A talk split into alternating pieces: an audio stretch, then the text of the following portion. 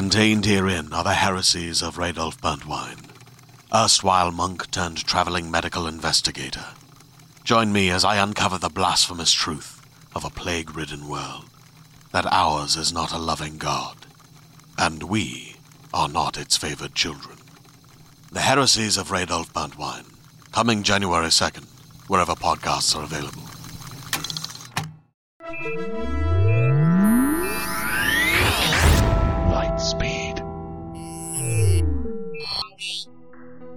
Hi, and welcome to the Lightspeed Magazine Story Podcast. I'm your host, John Joseph Adams.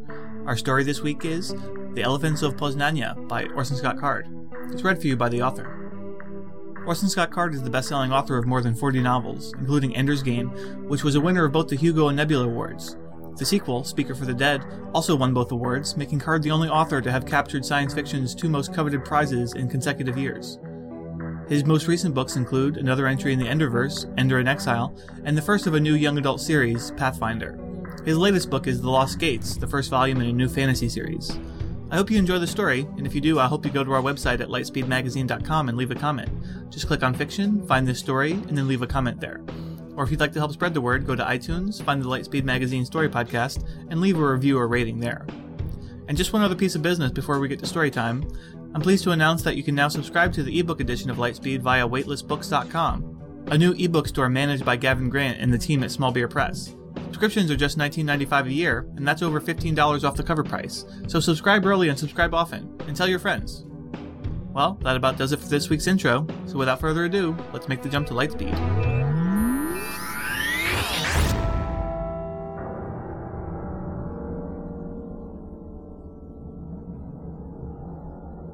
The Elephants of Poznan In the heart of old Poznan, the ancient capital of Poland, there's a public square. The houses around it aren't as lovely as those of Krakow, but they've been charmingly painted, and there's a faded graciousness that wins the heart. The plaza came through World War II more or less intact, but the communist government apparently could not bear the thought of so much wasted space. What use did it have? Public squares were for public demonstrations, and once the communists had seized control on behalf of the people, public demonstrations would never be needed again. So out in the middle of the square they built a squat, ugly building in a brutally modern style. It sucks the life out of the place. You have to stand with your back to it in order to truly enjoy the square. But we'd all seen the ugly building for so many years that we hardly noticed it anymore except to apologize to visitors and ruefully remember the bad old days of communism. And when the plague came and the city was so cruelly and suddenly emptied, those of us who could not let go of Poznan, who could not bear to eke out the last of our lives in the countryside, drifted to the old heart of the city and took up residence in the houses surrounding the square. As time passed, even the ugly building became part of the beauty of the place, for it was from the old crowded city now lost forever. Just as the toilets with little altars for the perusal of one's excrement reminded us of the many decades of German overlordship, so this building was also a part of our past, and now, by its sheer persistence among us, a part of ourselves. If we could venerate the bones and other bodily parts of dead saints, couldn't we also find holiness of a kind even in this vile thing? It was a relic of a time when we thought we were suffering, but to which we would now gladly return, just to hear school children again in the streets, just to see the flower shop once more selling the bright excesses of overcopious nature, spots of vivid color to show us that Poland was not, by nature, gray. Into this square came the elephants, a group of males, making their way in what seemed a relentless silence, except that a trembling of the windows told us that they were speaking to each other in infrasound, low notes that the human ear could not hear, but the human hand could feel on glass.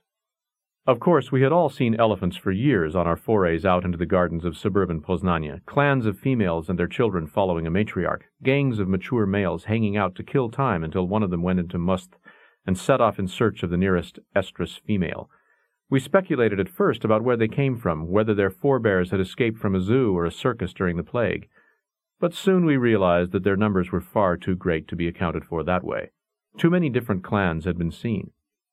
On radio day we learned, from those few stations that still bothered, that the elephants had come down the Nile, swum the Suez, swarmed through Palestine and Syria and Armenia, crossed the Caucasus, and now fed in the lush wheat pastures of Ukraine, bathed in the streams of Belarus, and stood trumpeting on the shores of Estonia and Pomerania, calling out to some god of the sea, demanding passage to lands as yet unpossessed by the great stumpy feet, the probing noses, the piercing ivory, and the deep thrumming music of the new rulers of the world. Why should they not rule it? We were only relics ourselves, we who had had the misfortune of surviving the plague. Out of every hundred thousand, only fifty or a hundred had survived. And as we scavenged in the ruins, as we bulldozed earth over the corpses we dragged from the areas where we meant to live, as we struggled to learn how to keep a generator or two running, a truck here and there, the radios we used only once a week, then once a month, then once a year, we gradually came to realize that there would be no more children. No one conceived, no one bore. The disease had sterilized us, almost all. There would be no recovery from this plague. Our extinction had not required a celestial missile to shatter the earth and darken the sky for a year. No other species shared our doom with us. We had been taken out surgically, precisely, thoroughly, a tumor removed with a delicate viral hand. So we did not begrudge the elephants their possession of the fields and the forests. The males could knock down trees to show their strength. There was no owner to demand that animal control officers come and dispose of the rampaging beasts. The females could gather their children into barns and stables against the winter blast, and no owner would evict them. Only the crumbling bones and strands of hairy flesh showed where horses and cattle had starved to death when their masters died too quickly to think of setting them free from their stalls and pens. Why, though, had these males come into the city? There was nothing for them to eat. There was nothing for us to eat. When our bicycles gave out and we could cobble together no more makeshift carts, we would have to leave the city ourselves and live closer to the food that we gathered from untended fields. Why would the elephants bother with such a ruin? Oh, curiosity, perhaps. Soon they would see that there was nothing here for them and move on. We found ourselves growing impatient as the hours passed, and the days, and still we kept encountering them on the city streets. Didn't they understand that we lived in the heart of Poznan specifically because we wanted a human place? Didn't they feel our resentment of their trespass? All the rest of earth is yours. Can you not leave undesecrated these crypts we built for ourselves in the days of our glory? Gradually it dawned on us, dawned on me actually, but the others realized I was right, that the elephants had come not to explore Poznan, but to observe us. I would pedal my bicycle and glance down a cross street to see an elephant lumbering along on a parallel path. I would turn and see him behind me, and feel that shuddering in my breastbone and my forehead that told me they were speaking to each other. And soon another elephant would be shadowing me, seeing where I went, watching what I did, following me home. Why were they interested in us? Humans were no longer killing them for their ivory. The world was theirs. We were going to die. I, who was only seven years old when the plague came, am now past thirty, and many of the older survivors are already, if not at death's door, then studying the travel brochures and making reservations, their Bibles open and their rosaries in hand. Were these males here as scientists, to watch the last of the humans, to study our death ways, to record the moment of our extinction so that the elephants would remember how we died with only a whimper, or less than that, a whisper, a sigh, a sidelong glance at God? I had to know. For myself, for my own satisfaction. If I found the truth, whom else would I tell it to, and for what purpose? They would only die, as I would die, taking memory with them into the fire, into the ash, into the dust. I couldn't get any of the others to care about the questions that preyed upon me. What do the elephants want from us? Why do they follow us? Leave it alone, Lukash, they said to me. Isn't it enough that they don't bother us? And I answered with the most perplexing question of all, to me at least. Why elephants? The other wild animals that roamed the open country were the ones one might expect to see, the packs of dogs gone wild, interbreeding back to mongrel wolfhood, the herds of cattle, breeding back to hardiness, and of horses quick and free and uninterested in being tamed. The companions of man, the servants and slaves of man, now masterless, now free. Unshorn sheep, unmilked goats, sudden leaping house cats, scrawny wild chickens hiding from ever vigilant hawks, ill tempered pigs rooting in the woods, the boars making short work of dogs that grew too bold. That was the wild life of Europe, no other animals from Africa had made the journey north, only the elephants. And not just from Africa. The elephants of India were roaming the Orient, and on the most recent radio day we learned, through messages relayed many times, that they had somehow crossed the Bering Strait and were now, in ever greater numbers, grazing the prairies of America, small-eared cousins to the great canopied beasts that now shadowed us on the streets of Poznan. I pictured them swimming, or piling into boats that some last human pilot guided for them onto the Stygian shore. They had inherited the earth, and were bent on surveying their new domain.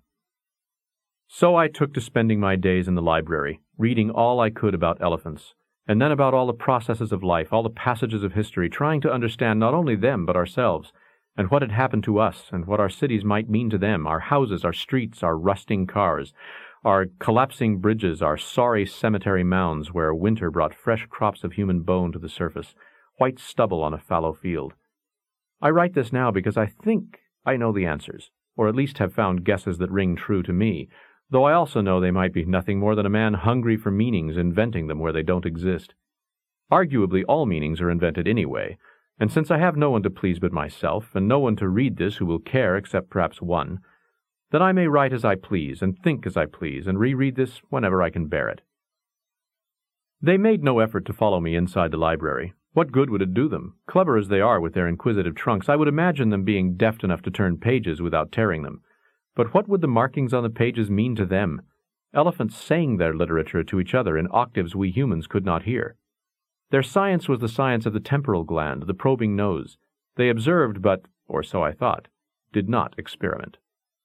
I did learn enough to warn the others before the first of the males went into musth. When you see one of them acting agitated, when his temporal glands pour out a steady black streak down his cheeks, when the other males are shy of him and give him room, then we must do the same, staying out of his way, not meeting his gaze. Let him pass. The city is his wherever he wants to go. He won't stay here long in musth. He must go and find a female then, and they were all outside in the open fields. He would give his deep rumbling call and pour out his lusty scent into the air and dribble musky fluid onto the ground where every other elephant could smell it and know this way passed a male bent on making babies, this way passed God, looking for the Holy Virgin. So we studied each other, and avoided offending each other, and grew used to each other's ways, the elephants and the fifty remaining residents of Poznan. And then one day they began to push. The males all gathered in the public square. We, too, gossiping to each other that something important was going to happen, gathered in our houses and leaned at our windows to watch. They wandered aimlessly through the square, eleven of them, the twelve apostles, I thought, sans Iscariot, until noon made the smallest shadows. Then, as if of one mind, they surrounded the ugly old communist building, facing it. When all were in place, they moved forward slowly, each bull resting his massive brow against the miserable facade. Then, slowly, each began to tense his muscles, to shift his weight, to make little adjustments, to plant his feet, and then to push with greater and greater strength against the wall. They're trying to push it down, I realized. And so did the others, all of us, calling out to each other in our high-pitched human voices. They're critics of architecture. They've come to beautify Poznan. We began to address the elephants with our calls, as if they were our football team, as if the plaza were a playing field. We cheered them, laughed in approval, shouted encouragement, placed meaningless bets about whether they could actually break through the walls. Then, abruptly, I was no longer part of the playfulness. For without meaning to, I changed perspective suddenly and saw us as the elephants must have seen us. This was Africa after all, and we were the primates perched in the trees, hooting and screeching at the giants, unaware of our own insignificance, or at least unbothered by it. When I pulled my head back inside my window, I was filled with grief, though at that moment I could not have told you why. I thought at first it was because we humans were so diminished, reduced to chattering from safe perches, but then I realized that the human race had always been the same, had never risen really from our primate ways. No, what I was grieving for was that ugly old building, that relic of noble dreams gone sour. I had never lived under the communists, had only heard the stories of the Russian overlords and the Polish Leninists who claimed to be fulfilling the will of the masses and perhaps, sometimes, believed their own propaganda. So my father told me, and I had no reason to doubt him. When the communists decided what was good and what was bad, they acted as rigidly as any Puritan. Aesthetic concerns in architecture led to wasteful overspending of the labor of the working class. Therefore, the ugliness of all new buildings was a badge of virtue. We human beings had reinvented ourselves, Homo communisticus, Homo coprofabricus, or whatever the scientific name would be, a new species that never guessed how quickly it would be extinct. The elephants would keep pushing until the walls came down. I knew that. Intransigence was built into the elephant's shoulders the way screeching and chattering were built into the primate mouth. And even though the other humans were cheering them, egging them on, I was sad, now wistful. If we had really wanted that ugly building taken down, we knew where the dynamite was kept. We could have blown it out of existence. Elephants are mighty and strong as beasts go, but when it comes to destruction, their foreheads are no match for the explosives in the locked sheds at the construction sites of buildings that will never be finished. We don't need you to take it down, you meddlers, I wanted to say. We built it, we humans. It's ours. What right have you to decide which artifacts should stand and which should fall? The fascination of it was irresistible, though. I couldn't stay away from the window for long. I had to check again, again, to see if they were making any progress, to see if some crack had appeared. The beasts had enormous patience, pushing and pushing until their shadows were swallowed up in the shade of the buildings as the sun headed out past Germany, past France, out to the Atlantic to be plunged steaming into the sea of night. That was the clock they lived by, these elephants. They had put in their day's work, and now they wandered off, heading out of the city as they did most nights, to eat and drink and sleep in some more hospitable place. The next morning they were back, earlier this time, and formed their circle much more quickly, and pushed again. The betting among us began in earnest then. Would they succeed? Would they give up? How long till the first crack? How long till the wall fell? We had nothing of value to bet, or rather, we had everything. We had inherited the city from the dead, so that we could bet enormous sums of money and pay in cash or diamonds if we wanted to, but when we wagered we never bothered to carry such useless objects from one house to another, enough to say who won and who lost. The only reason we had such wealth was because the dead had left it all behind. If they didn't value it any more than that, what was it worth to us, except as counters in games of chance? There was unguessed at meaning in their pushing after all, for on the third day of the elephant's pushing, still to no visible effect, Arek came home to Poznan. Arek, whom I had named for my father. Arek who dashed my last hope. Arek who killed my wife. For years after the plague, no children were conceived. From Berlin, where one of the survivors was a doctor, we learned that when the plague was new, and they were still trying to study it, the medical researchers determined that the virus rooted in the reproductive systems of men and women, specifically attacking their bodies where the human seed was made. This was not how the plague did its slaughtering but it guaranteed that the few survivors would be sterile. The message left us in despair. But I was young, and though I had seen more death before I turned ten than I would ordinarily have seen even if I devoted my whole life to watching American movies, my hope was still undashable. Or rather, my body's hope, which in my teens was much stronger than my reason. As the people from the hinterlands and smaller towns came seeking human company, Poznan became a gathering place, in those days, we lived on the outskirts of the city, in a place where we could actively farm, before we realized that farming was redundant with miles and miles of fields and gardens reseeding themselves faster than we could harvest them. So I was hoeing the turnips, the kind of tasks the adults gratefully left to my strong and flexible young arms and legs, when Hilda and her family came to town in a horse-drawn wagon. It wasn't Hilda herself that I saw at first. It was the miracle of seeing a family, at first, of course, we assumed that they were a nonce family, clinging to each other because no one else in their area survived. But no, no, they they looked like each other, that miracle of resemblance that told us all that they were genetically connected. And soon we learned that yes, they were a mother, a father, a daughter, all of whom had survived the plague. They knew it was wrong of them to grieve for the two sons and three daughters who died, for they had not lost every one they loved, as all the rest of us had done. There was something in them that was stronger than the disease.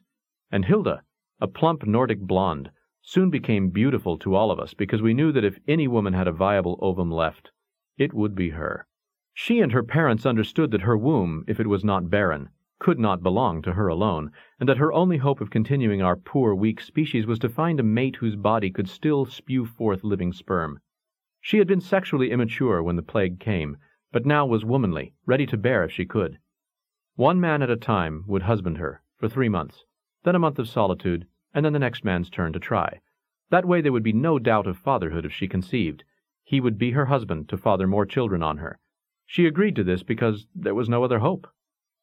I was third to try, at fifteen a frightened child myself, approaching her like the temple priestess that she was, begging the god to choose me, to let life come into her from me. She was sweet and patient, and told no one how clumsy I was. I liked her, but did not yet love her, for she was still a stranger to me, I could mate with her, but not speak to her, or at least not be understood, for she came from the mountains, from a German-speaking area, and had but little Polish, though more of Polish than I had of German. The second month she had no period, and the third, and the fourth. She was kept away from me, from all men, until in the fifth month she asked for me. You are half of this miracle, she said in halting Polish, and from then on I was her companion. No more field work for me. What if I was injured? What if I caught cold? Instead, I stayed with her, taught her to speak Polish, and learned to read German, more or less. In the eighth month, the doctor finally came from Berlin. He had never worked in obstetrics, but he was the best hope we had, and since no one in Berlin was pregnant, they understood what was at stake. Even a half Polish baby in Poznan was better than no more babies anywhere at all. We made him welcome. He taught us how to make beer. The ninth month, nothing happened. He spoke of inducing labor. We worked to get a room in the hospital powered up, the old equipment working, and he gave Hilda an ultrasound examination. He could not face us after that. You counted wrong? he offered as a possibility. No, we did not count wrong. We knew the last time she had sex with anyone with me, and it was nine months and two weeks ago. The baby is not ready yet, he said. Weeks to go, maybe many weeks. The limb length tells me this, the development of the face and hands. And then the worst news. But the head is very large, and strangely shaped, not a known condition, though. I looked in the books, not seen before, not exactly this. If it is still growing, and how can I tell, since it is already as big as an adult human head? This does not look happy for her. She cannot bear this child normally. I will have to cut the baby out. Cut it out now, her parents said. It's been nine months. No, the doctor said. If I cut now, I think that it will die. I think it has the lungs of a fetus of five months. I did not come here to abort a fetus. I came to deliver a baby. But our daughter. Hilda agreed with the doctor. If he has to cut me open anyway, there is no hurry. Wait until the baby himself thinks that he is ready. We knew now it would be a boy, and were not glad of it. A daughter would have been better, everyone knew that. Everyone but me. I was not ready to play lot with a daughter of mine, and I was the only man proven to have viable sperm, so I thought it was better that I'd have a son, than wander with Hilda and the boy through all the world if need be, searching for a place where another mating had happened, where there might be a girl for him. I could imagine that future happily. Ten months. Eleven. No woman had carried a child for so long. She could not sit up in bed now, for still it grew, and the ultrasound looked stranger and stranger. Wide hips and eyes far apart on a face appallingly broad. The ultrasound, with its grainy black and white image, made it look like a monster. This was no baby. It would never live. Worse, it was draining the life out of Hilda. Most of what she ate went across the placenta to feed this cancerous growth inside her. She grew wan of face, weak of muscle, even as her belly grew more and more mountainous. I would sit beside her, and when she was tired of the book I read, I would hold her hand and talk to her of walks along the streets of the city, of my visit to Krakow when I was six, before the plague, how my father took me along as he escorted a foreign author through the city, how we ate at a country restaurant, and the foreigner could not eat the floury bread and the chewy noodles and the thick lard spread. She laughed, or, as she grew weaker, smiled, and finally, near the end, just clung to my hand and let me babble. I wanted nothing more than to have Hilda, Forget the baby. It's already dead to me, this monster. Just let me have Hilda, the time with her that a man should have with his wife, the life together in a little house, the coming home at night to her embrace, the going forth in the morning with her kiss on my lips and her blessing in my ears. I will take it now, said the doctor. Perhaps the next child will be normal, but she grows too weak to delay any longer. Her parents agreed. Hilda also gave consent at last. The doctor had taught me to be his nurse, and trained me by making me watch the bloody surgeries he did on hares and once on a sheep, so I would not faint at the blood when the time came to cut into my wife. For wife she was, at her insistence, married to me in a little ceremony just before she went under the anesthetic. She knew, as did I, that the marriage was not permanent. Perhaps the community would give me one more try to make a normal child with her, but if that one too should fail, the rotation would begin again, three months of mating, a month fallow, until a father with truer seed was found. What we did not understand was how very weak she had become. The human body was not designed to give itself so completely to the care of such a baby as this one. Somehow the baby was sending hormonal messages to her, the doctor said, telling her body not to bear, not to present, the cervix not to efface and open. Somehow it caused her body to drain itself, to make the muscles atrophy, the fat to disappear. The doctor's incision was not large enough at first, nor with the second cut, finally with the third, her womb lay open like the belly of a dissected frog, and at last he lifted the little monster out. He handed it to me. Almost I tossed it aside. But it opened its eyes. Babies aren't supposed to be able to do that, I know now. But it opened its eyes and looked at me, and I felt a powerful trembling, a vibration in my chest and arms.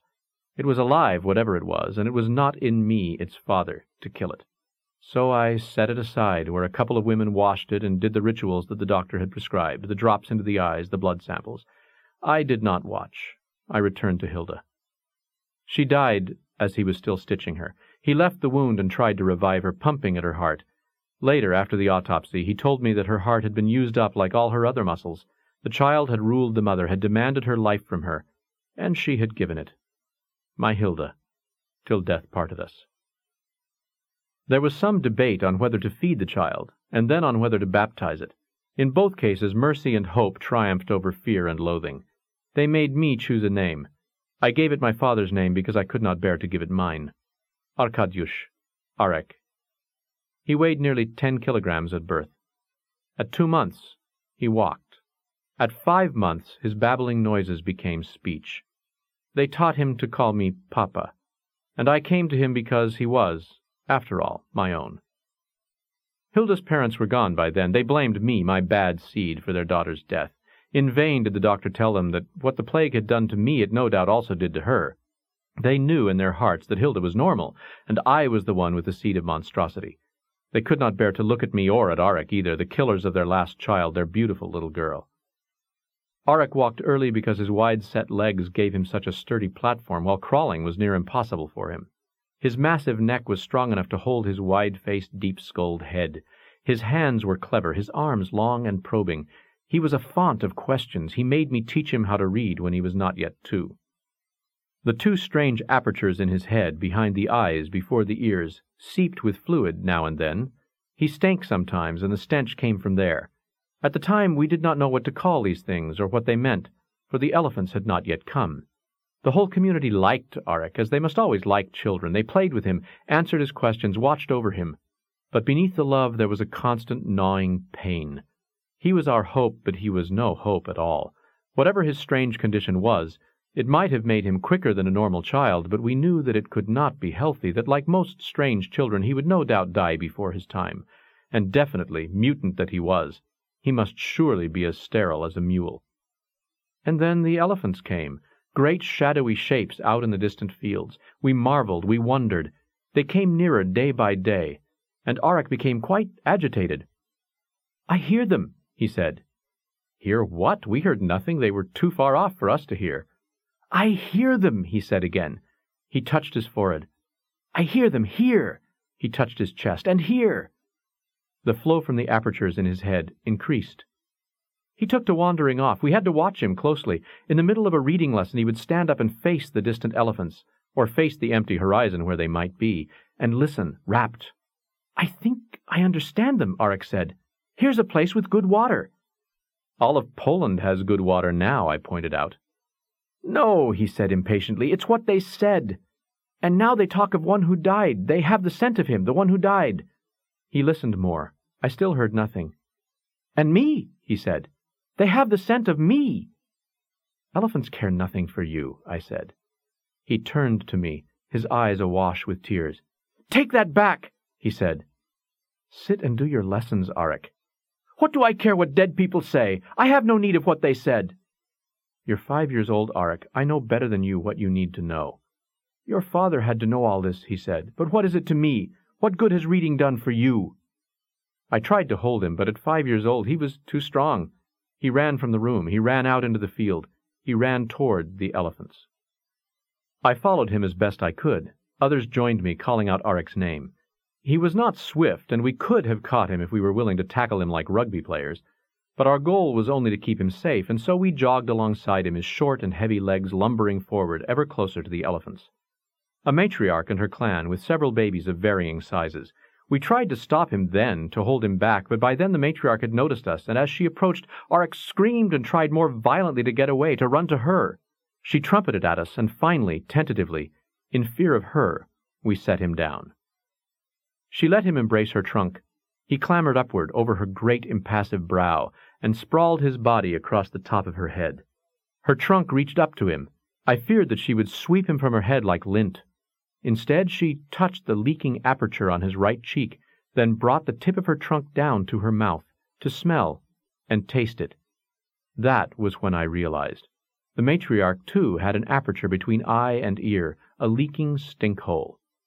When I did my reading, I learned that it was the temporal gland. The elephants had it, and so did my son. Neither Hilda nor I was elephantine, nor was there any logical way, given the little science that I knew, for me to explain how a gland that only elephants had should suddenly show up on a human child. It wasn't just the temporal glands either. As he sat perched atop the matriarch, I could see how closely his brow resembled hers. No great flapping ears, no abnormality of nose, and his eyes were still binocular, not side-aimed like the elephant's. Yet there was no mistaking how his forehead was a smaller echo of her own. He has been waiting for them, I murmured, and then I thought but did not say. They came in search of him. He would not go home with me. One by one the others drifted back to our village, some returning to bring me food and offer food to Arek. But he was busy writing on the matriarch and playing with the babies, always under the watchful gaze of the mothers, so that no harm would come to him. He made a game of running up the trunks and turning somersaults onto an elephant's back. He swung on tusks. He rode them like horses. He climbed them like trees, and he listened to them like gods. After two days, they moved on. I tried to follow. The matriarch picked me up and put me back. Three times she did it before I finally acquiesced. Arek was their child now. They had adopted him. He had adopted them. Whatever music they were making, he heard it and loved it. The Pied Piper had come to lead away our only son, our strange inhuman child, the only hope we had. From that day I did not see him, until the twelfth bull elephant arrived with Arek astride his neck. Full-grown Arek, just a little taller, I estimated, than his father, but built like a tractor, with massive legs and arms, and a neck that made his enormous head look almost natural. Father! he cried. Father! He had not seen me at the window. I wanted to hide from him. He must be fifteen now, the age I was when I met Hilda. I had put him from my mind and heart, as I had already done with my parents, my baby sister whom I had left behind unburied when I was too hungry to wait any longer for them to wake again, for God to raise them up from their sick beds. Of all those I had lost, why was he the one that could return? For a moment I hated him, though I knew that it was not his fault. He was their child anyway, not mine. I could see that now. Anyone could see it. His skin was even filthy gray like theirs. He didn't see me. He slid down the brow and trunk of the bull he was riding and watched as his steed, his companion, his master, took its place in the circle that pushed against the walls of the ugly building. He walked around them, a wide circle, looking up at the windows on the opposite side of the square. But it was not by sight that he found me. It was when he was directly under my window, looking the other way, that he stopped and turned and looked up at me and smiled. Father, he said, I have seen the world! I did not want him to call me father. Those were his fathers, those bull elephants, not me. I was the bearer of the seed, its depositor, but the seed itself had been planted in both Hilda and me by the plague. Born in Africa and carried to the world on airplanes, virulent and devastating, the plague was no accident of nature. Paranoid as it sounded even to myself, I had the evidence of Arek's elephantinism to bolster what I knew but could not prove.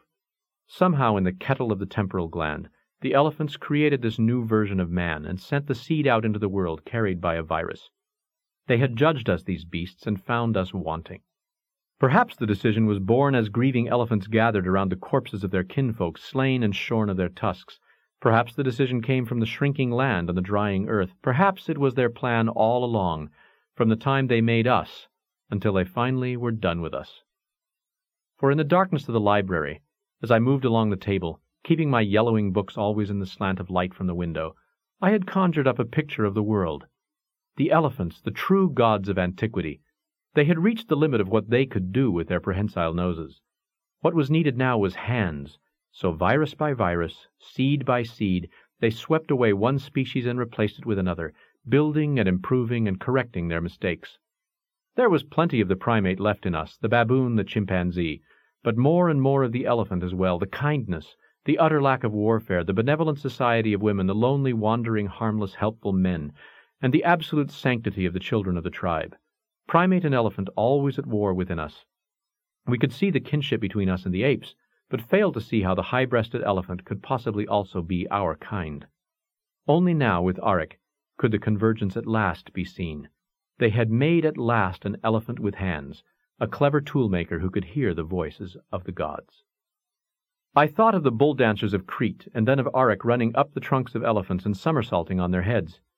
The mastodons and mammoths were all gone, and the elephants were south of the Mediterranean, but they were not forgotten. In human memory, we were supposed to dance with joy upon the horns and head of a great loving beast, our Father, our Maker. Our prophets were the ones who heard the voice of God, not in the tempest, but in the silent thrumming, the still small voice of infrasound, carried through stone and earth as easily as through the air. On the mountain they heard the voice of God, teaching us how to subdue the primate and become the sons of God, the giants in the earth. For the sons of God did marry the daughters of men. We remembered that God was above us, but thought that meant he was above the sky. And so my speculation and imagining led me to this mad twisting of the scripture of my childhood, and no less of the science and history in the library. What were the Neanderthals? Why did they disappear? Was there a plague one day carried wherever the new-made Cro-Magnon wandered? And did the Neanderthals understand what their woolly mammoth deities had done to them? Here was their ironic vengeance. It was the new God-made men, the chosen people, who hunted the mammoths and the mastodons to extinction, who bowed the elephants of India to slavery and turned the elephants of Africa into a vast wandering ivory orchard. We men of Cro-Magnon descent, we thought we were the pinnacle. But when God told us to be perfect as he was perfect, we failed him, and he had to try again. This time it was no flood that swept our souls away, and any rainbow we might see would be a lie. I spoke of this to no one. I needed human company too much to give them reason to think me mad. Elephants as gods, as God himself? Sacrilege, heresy, madness, evil. Nor was I sure of it myself. Indeed, most days, most hours of the day, I mocked my own ideas. But I write them here because they might be true, and if some day these words are read, and I was right, then you'll hear my warning. You who read this, you are not the last and best, any more than we were. There is always another step higher up the ladder, and a helpful trunk to lift you upward on your way, or dash you to the ground if you should fail. Arek called me father, and I was not his father. But he came from Hilda's body, she gave her life to give him breath, and loved him, ugly and misshapen as he was, as she held him to her empty breasts while infection raged in a body made so weak it could not hold out for a single day, not a drop of pap came from her into his mouth. He had already sucked her dry, but she loved him. And for her sake, and for his at first, I will be honest here. I tried to treat him well, to teach him and provide for him and protect him as best I could. But at five years of age they took him, and he was raised by elephants. In what sense now was he my son? Father, he said to me again, don't be afraid. It's only me, your boy Arek. I'm not afraid, I almost said. But he would know it was a lie. He could smell a lie on me. Silence was my refuge. I left my room and went down the stairs to the level of the street. I came blinking into the sunlight. He held out a hand to me. His legs were even stockier now. Whenever he stood still, he looked as planted as a pair of old trees. He was taller than I am, and I am tall. Father, he said, I want them to meet you. I told them all the things you taught me. They already know me, I wanted to say. They've been following me for years. They know when and where I eat and sleep and pee. They know all they want to know of me, and I want nothing at all from them, so... So I followed him anyway, feeling my hand in his, the firm, kind grasp, the springy, rolling rhythm of his walk. I knew that he could keep walking forever on those legs. He led me to the new elephant, the one he had arrived with. He bade me stand there as the trunk took samples of my scent for tasting, as one great eye looked down on me, the all-seeing eye. Not a word did I say, not a question did I ask, until I felt the thrumming, strong now, so powerful that it took my breath away, it shook my chest so strongly. Did you hear him, father? asked my son. I nodded. But did you understand? I shook my head. He says you understand, said Arek, puzzled, but you say that you don't. At last I spoke. I understand nothing. The elephant thrummed out again. You understand, but do not know you understand, said Arek. You're not a prophet. The elephant had made me tremble, but it was Arek's word that made me stumble. Not a prophet. And you are my son? I am, said Arek, because I hear what he says and can turn it into language for the rest of you. I thought you could understand him too, because he said you could. The elephant was right. I did understand. My mad guesses were right, or somewhat right, or at least not utterly wrong. But I said nothing of this to Arek. But now I see you do understand, said Arek, nodding, content. His temporal glands were dripping, the fluid falling onto his naked chest. He wore trousers, though, old polyester ones, the kind that cannot rot or fade, the kind that will outlast the end of the universe. He saw me looking and again supposed that I had understood something. You're right, he said. I've had it before. Only lightly, though. And it did me no good. He smiled ruefully. I've seen the world, but none like me. Had what before? The dripping time, the madness. Musth, I said. Yes, he answered. He touched the stream of fluid on his cheek, then streaked it on my cheek. It takes a special woman to bear my child. What if there isn't one? There is, he said. That's why I came here. There's no one here like you. Not yet, he said. And besides, I had this gift to give you. What gift? He gestured as if I should have understood all along. The building that the elephants were pushing at. You always told me how much you hated this building, how ugly it was. I wanted to give you something when I came again, but I couldn't think of anything I could do for you except for this. At his words, the elephants grunted and bellowed, and now it was clear that all their pushing before had been preliminary to this, as they braced themselves and rammed all at once, again and again. Now the building shuddered, now the facade cracked, now the walls buckled. Quickly Arek drew me back, out of danger. The elephants, too, retreated as the walls caved in, the roof collapsed. Dust blew out of the place like smoke, blinding me for a moment, till tears could clear my vision. No silence now, no infrasound. The bulls gave voice, a great triumphant fanfare. And now the families came, the matriarch, the other females, their babies, their children, into the square, now unobstructed except for the rubble pile. They came by the dozens. There must be three clans here, I thought, four, five, trumpeting, triumphant. All this because they knocked down a building? No, the fall of the building was the gift to the father. It was the signal for the real festivities to begin. I made them bring her here, said Arek. You're my family, and these are my friends. He indicated the people leaning out the windows over the square. Isn't that what weddings are for? The elephants made way for one last arrival. An Indian elephant lumbered into the square, trunk upraised, trumpeting. It progressed in stately fashion to the place where Arek and I were standing. On its back sat Arek's bride-to-be. At first glance she was human, boldly and charmingly nude, but under the shock of thick, straight hair, her head was, if anything, larger than Arek's, and her legs were set so wide that she seemed to straddle the elephant's neck the way a woman of my species might bestride a horse. Down the forehead and the trunk of the beast she slid, pausing only to stand playfully upon the tusks, then jump lightly to the ground. Those legs, those hips, she clearly had the strength to carry a baby as large as Arek had been for the entire year. But wide as her body was, could such a head pass through the birth canal? Because she was naked, the answer was before my eyes. The entrance to her birth canal was not between her thighs, but in a pouch of skin that drooped from the base of her abdomen. The opening was in front of the pubis. No longer would the pelvic circle limit the size of a baby's head. She would not have to be cut open to give birth. Arek held out his hand. She smiled at him, and in that smile she became almost human to me. It was the shy smile of the bride, the smile that Hilda had given me when she was pregnant, before we knew it was no human child she carried. She's in heat, said Arek, and I'm in musth. You have no idea how crazy it makes me. He didn't sound crazy or acted either. Instead, he had the poise of a king, the easy confidence of an elephant.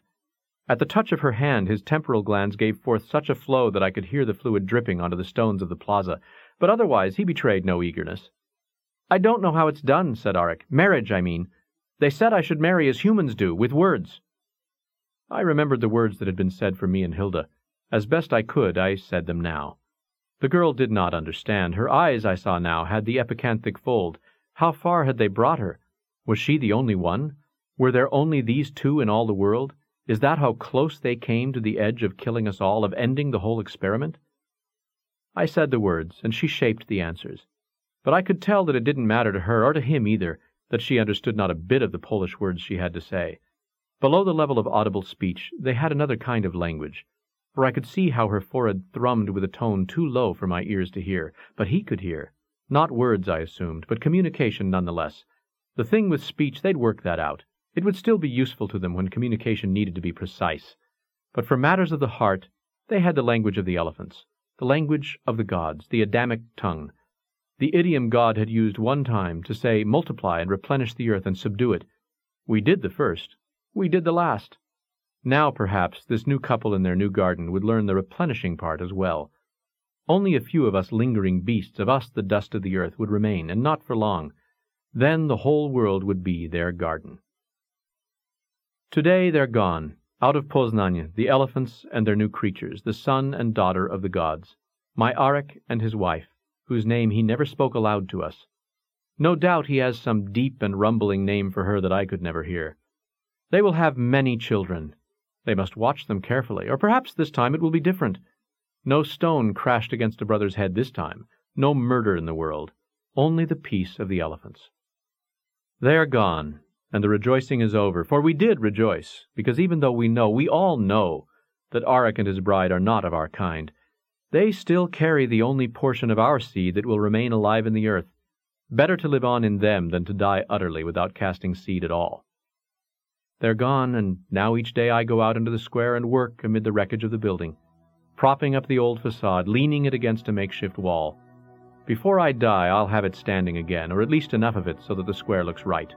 Already I have much of one wall restored, and sometimes the others come and help me when they see I'm struggling with a section of wall too heavy or awkward for a man to raise alone. It may have been an ugly thing, that communist monstrosity, but it was built by humans in a human place, and they had no right to knock it down. This has been a production of Lightspeed Magazine in association with Skyboat Road Company, Inc. To subscribe to this podcast, comment on this story, or read additional stories from Lightspeed Magazine, please visit lightspeedmagazine.com. Thanks for listening.